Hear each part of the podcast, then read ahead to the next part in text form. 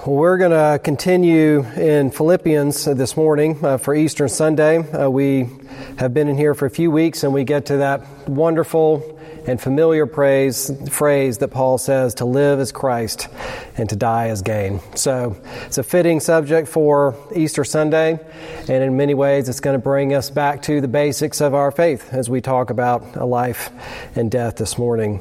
This is kind of the pinnacle, in some ways, of what Paul has been building to. He is writing to reassure uh, this church in Philippi while he's in prison um, of the success of the gospel and of his own well being. Uh, and that is because he has faced imprisonment, uh, he has also faced opposition from his own church.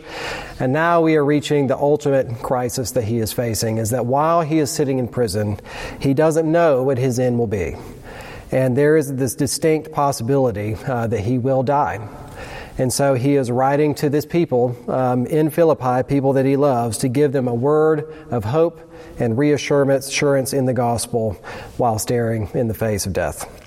Uh, so let's go to our passage this morning. I'm going to read, reread a couple verses from last week for context. I'm going to read for, uh, chapter 1, verses 18b through 26. And this is God's word. Yes, and I will rejoice, for I know that through your prayers and the help of the Spirit of Jesus Christ, this will turn out for my deliverance, as it is my eager expectation and hope that I will not at all be ashamed but that with full courage, now as always, Christ will be honored in my body, whether by life or by death. For to me, to live is Christ, and to die is gain. If I am to live in the flesh, this means fruitful labor for me, yet which I shall choose I cannot tell. I am hard pressed between the two. My desire is to depart and be with Christ, for that is far better. But to remain in the flesh is more necessary on your account. Convinced of this, I know that while that I will remain and continue with you all for your progress and joy in the faith, so that in me you may have ample cause to glory in Jesus Christ because of my coming to you again. This is the word of the Lord. Thanks be to God. To live as Christ and to die as gain is this is a wonderful and a powerful and dangerous phrase that we have to unpack. And I'm mostly going to focus on this phrase this morning. Really, the rest of this section, Paul is riffing off of that idea um, and giving us the impact that it's having on his own life, on his own life. And he is talking about two things here: life and death. And that's what I want to focus on. And if I want us to think for a second our lives, whether we think about it or not, are radically shaped by death. And this is whether we are young, whether we are old, or somewhere in between, healthy or strong. If you think about all the things that we do, um, the amount of time we spend exercising, the amount of money that we spend on our own bodies, on good food, uh, the race to provide for uh, the basic provisions of us. Um, or the care for looking out for our kids, uh, the amount of anxious worry and care we give to them to keep them safe, even our just yearning to get as much experience as possible, knowing um, that we only have a short amount of time here on the planet, that we have to fill in. Uh, we have to make our lives worthwhile in the end. I mean, maybe you might have had a near death experience or someone near you. Um, but right now, we're in this very funny position with death, in that we are all in quarantine and we get these statistics that are coming at us every day. That if we quarantine in this way, if we put these restrictions, then we're going to flatten the curve, and it's, it's a large number of deaths. So, whether we're afraid about it for ourselves or for other people or those we love, our lives right now are very radically shaped uh, by uh, the possibility of death. And this is a very anxious thing for us, um, whether we think about it consciously or not. Um, it is always there, and it's always a source of anxiety. And so we can see why Paul would want to write to this church in Philippi who are facing their own hardships, but also uh, his own death. He knows that this is a distressing subject. He knows that they're going to worry about it. Um, and he is writing to them to give them a word of comfort. And so, this is what I want us to look at today. I want us to look in um, on this letter that Paul is writing so that as we are facing how death shapes our own lives, uh, that we are able to take the same comfort away from that. And I want to look at this in two ways. I want to look at what Paul says, but as Paul is bringing up here life and death, I first want to reflect a little bit on what life and death are like in the world before uh, we talk about what life and death are like in Christ, uh, which is the hope that we have. And in order to uh, illustrate, uh, in order to explain the effect it has on our lives, I want to give two illustrations and uh, two stories. One being several years ago, while during the time I was in seminary, then Lauren and I, we were on a break in Atlanta uh, where my parents were living at the time, and we left our kids with the parents and went to a traveling Titanic museum. Uh, Lauren was really excited about this. She tends to get excited by things slightly macabre. Uh, so we went and we marched, we went through this big, impressive um, display of things from the Titanic and um, ex- explanations of what it was like.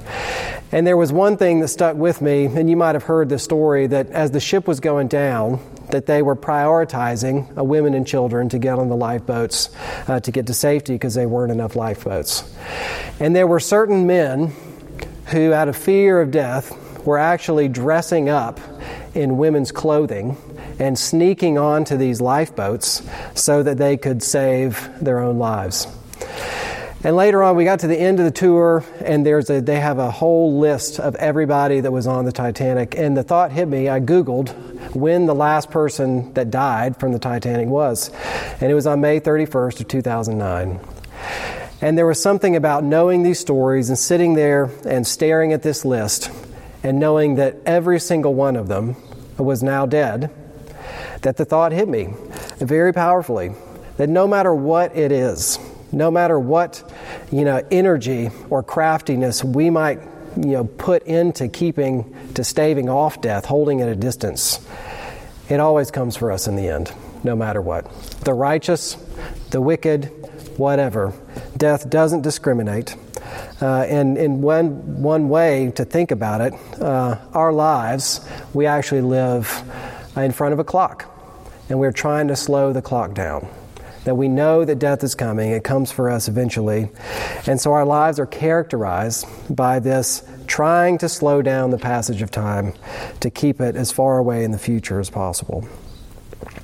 But that's only one side of it. Now I want to give another illustration that not only death is something that impacts our life by slowing the clock down in a ways, um, that we try to slow our clock down, is that the life before death also is a little bit complicated. And to illustrate that, one of my favorite photos I have is of my mother and my grandmother on the street out in front of her house. My grandmother was very elderly. This is in the last year of her life. And she is riding in a wheelchair uh, with a scarf around her neck and these big, obnoxious sunglasses on, and she's smiling. And my mom is pushing her in the wheelchair, running down the road. And it's this wonderful, goofy picture. And the reason why it's wonderful is because my grandmother had Alzheimer's and was in a very late stage. And this was an example of somebody where death should have come, but it wouldn't. And the fact that it wouldn't, it actually created a lot of complications for life um, in a physical sense, where her mind was gone and her body was but her body was healthy, uh, she was living, my grandmother, in a real situation of suffering. And my mom was also in a situation of suffering, suffering, but a very different kind. Hers was not that a physical death would not come, but that there was a season of hardship, of selflessness and care, a trial that just seemingly would not end.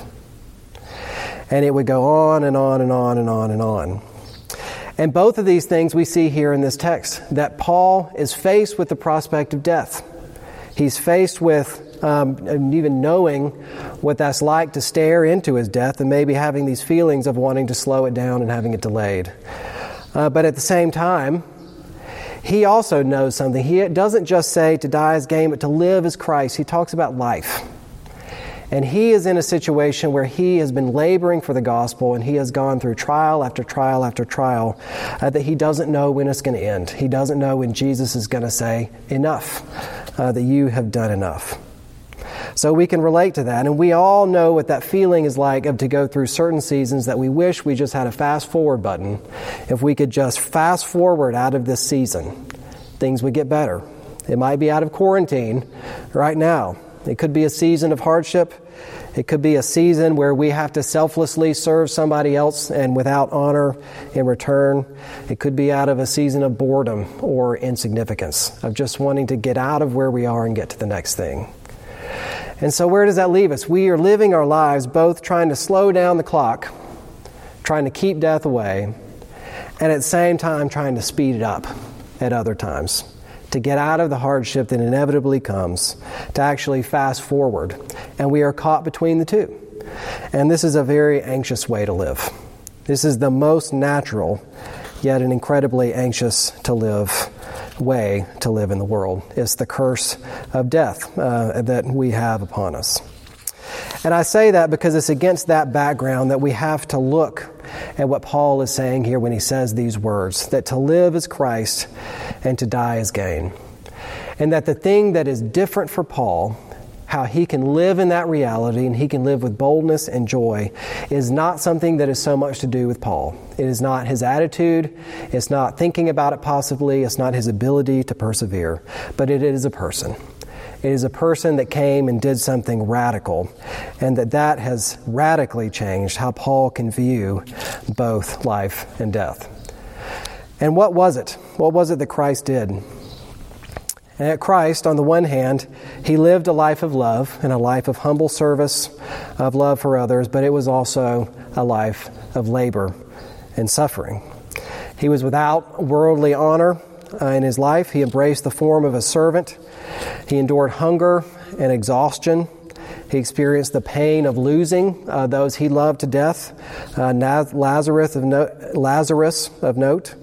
He endured ridicule, slander, being accused of things that he did not do. He experienced physical torment in his body and the emotional torment of being separated uh, from his own father, and above all, bearing the utter shame of every shameful deed that has ever been committed.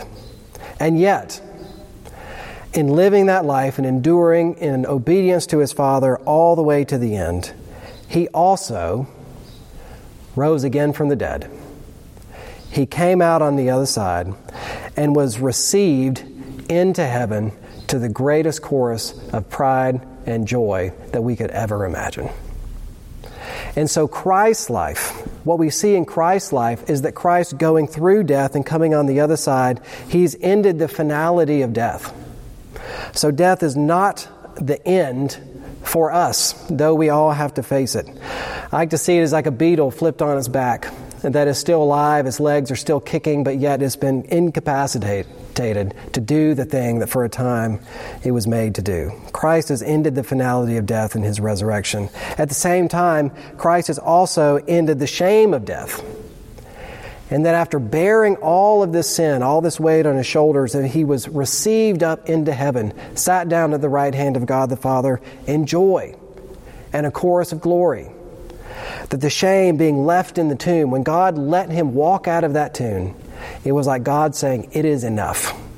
Past, present, and future. Not only is there forgiveness, but there is true reconciliation.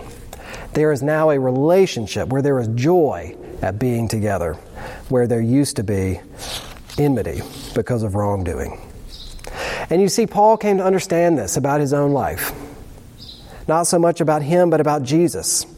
And that when Paul, Jesus walked out of that tomb, his own view of death was different. That he might face it, but death would not be the final end. There was another life. There was another embodied life. There was more joy to come even after it. Death was no longer the worst thing that could happen to him.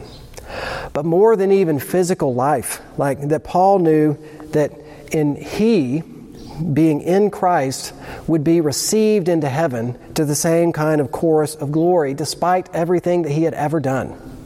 That his own shame had been left behind.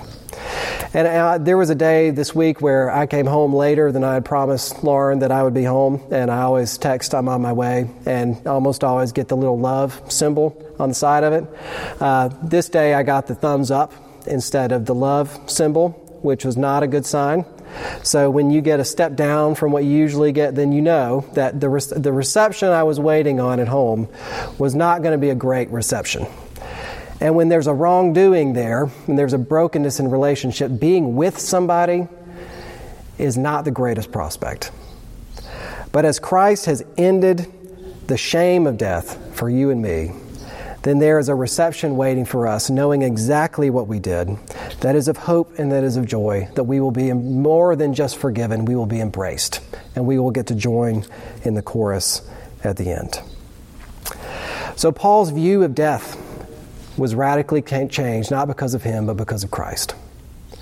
But it's not just death. He says, to die is gain, but to live is Christ.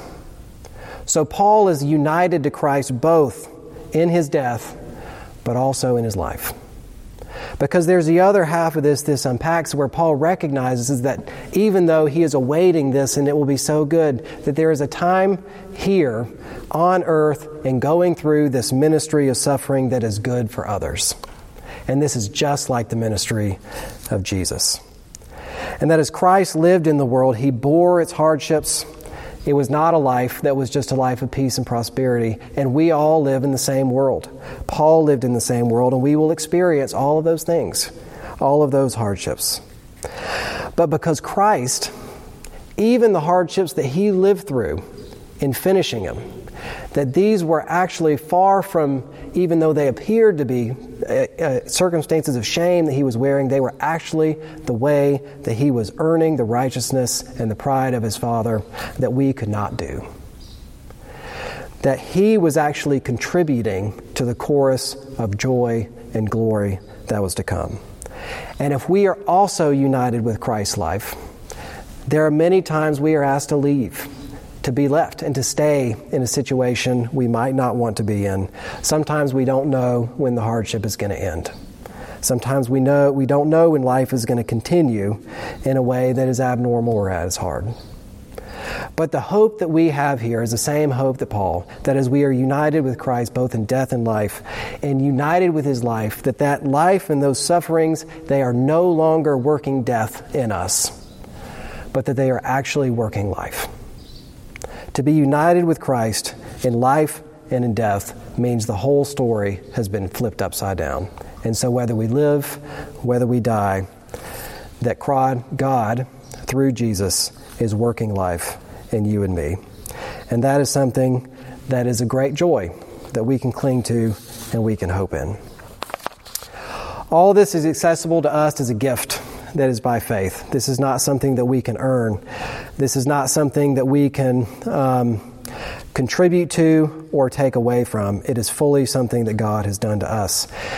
And because of what Christ has done, we are invited to remember, to embrace this reality by faith, to remember what Christ has done, and to have joy ourselves, to enjoy it. We are invited to give up the constant attempts of justifying ourselves or punishing ourselves in some way by feeling shame over what we've done in some way to make it right.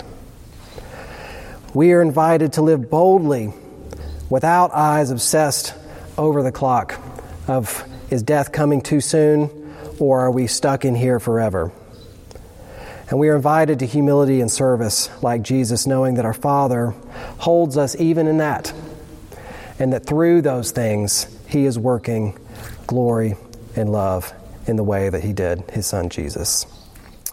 This is all, but not because of us, but because what Jesus has already done. It is not something that is yet to do. But above all else, you know, we are invited to all of these things by faith, to trust in Him. But above all else, today, on this Easter Sunday, we are invited to celebrate. We are invited to a feast. We're invited to remember that Jesus walked out of that tomb on this day many, many, many years ago. And there is work coming tomorrow, there is work coming next week, and after that, the days and days after that. But today, our Savior is risen, and you are invited to a feast and a celebration and a party. And I to invite us all there. I want to close by reading this. This is the Easter homily from a man named John Chrysostom. He died in 407 AD. He was a great old preacher. He was nicknamed the Golden Mouth Preacher, and he wrote this Easter homily, which is actually read aloud in many Eastern Orthodox churches, uh, some Eastern Catholic churches as well. But I want to read it uh, for you uh, in order to close this sermon. He says this If anyone is a devout, is devout and a lover of God, let them enjoy this beautiful and radiant festival. If anyone is a grateful servant, let them rejoicing enter into the joy of his Lord. If anyone has wearied themselves in fasting, let them now receive recompense. If anyone has labored from the first hour, let them today receive the just reward. If anyone has come at the third hour, with thanksgiving, let them feast. If anyone has arrived at the sixth hour, let them have no misgivings, for they shall suffer no loss. If anyone has delayed until the ninth hour, let them draw near without hesitation. If anyone has arrived even at the eleventh hour, let them not fear on account of tardiness. For the Master is gracious and receives the last even as the first. He gives rest to him that comes at the eleventh hour, just as to him who labored from the first. He has mercy upon the last and cares for the first. To the one he gives, and to the other he is gracious. He both honors the work and praises the intention. Enter all of you, therefore, into the joy of our Lord, and whether first or last, receive your reward. O rich and poor, one with another, dance with joy. O you ascetics and you negligent, celebrate the day. You that have fasted and you that have disregarded the fast, rejoice today. The table is rich laden. Feast royally, all of you. The calf is fatted. Let no one go forth hungry. Let all partake of the feast of faith. Let all receive the riches of goodness. Let no one lament their poverty, for the universal kingdom has been revealed. Let no one mourn their transgressions, for pardon has dawned from the grave. Let no one fear death, for the Savior's death has set us free. He that is taken by death has annihilated it. He descended into Hades and took Hades captive. He embittered it when it tasted his flesh. And anticipating this, Isaiah exclaimed, Hades was embittered when it encountered thee in the lower regions. It was embittered, for it was abolished. It was embittered, for it was mocked. It was embittered, for it was purged. It was embittered, for it was despoiled. It was embittered, for it was bound in chains. It took a body and came upon God. It took earth and encountered heaven. It took what it saw, but crumbled before what it had not seen. O death, where is thy sting? O Hades, where is thy victory? Christ is risen, you are overthrown. Christ is risen, and the demons are fallen. Christ is risen, and the angels rejoice. Christ is risen, and life reigns. Christ is risen, and not one dead remains in a tomb. For Christ, being raised from the dead, has become the firstfruits of them that have slept. To him be glory and might unto the ages of ages. Amen.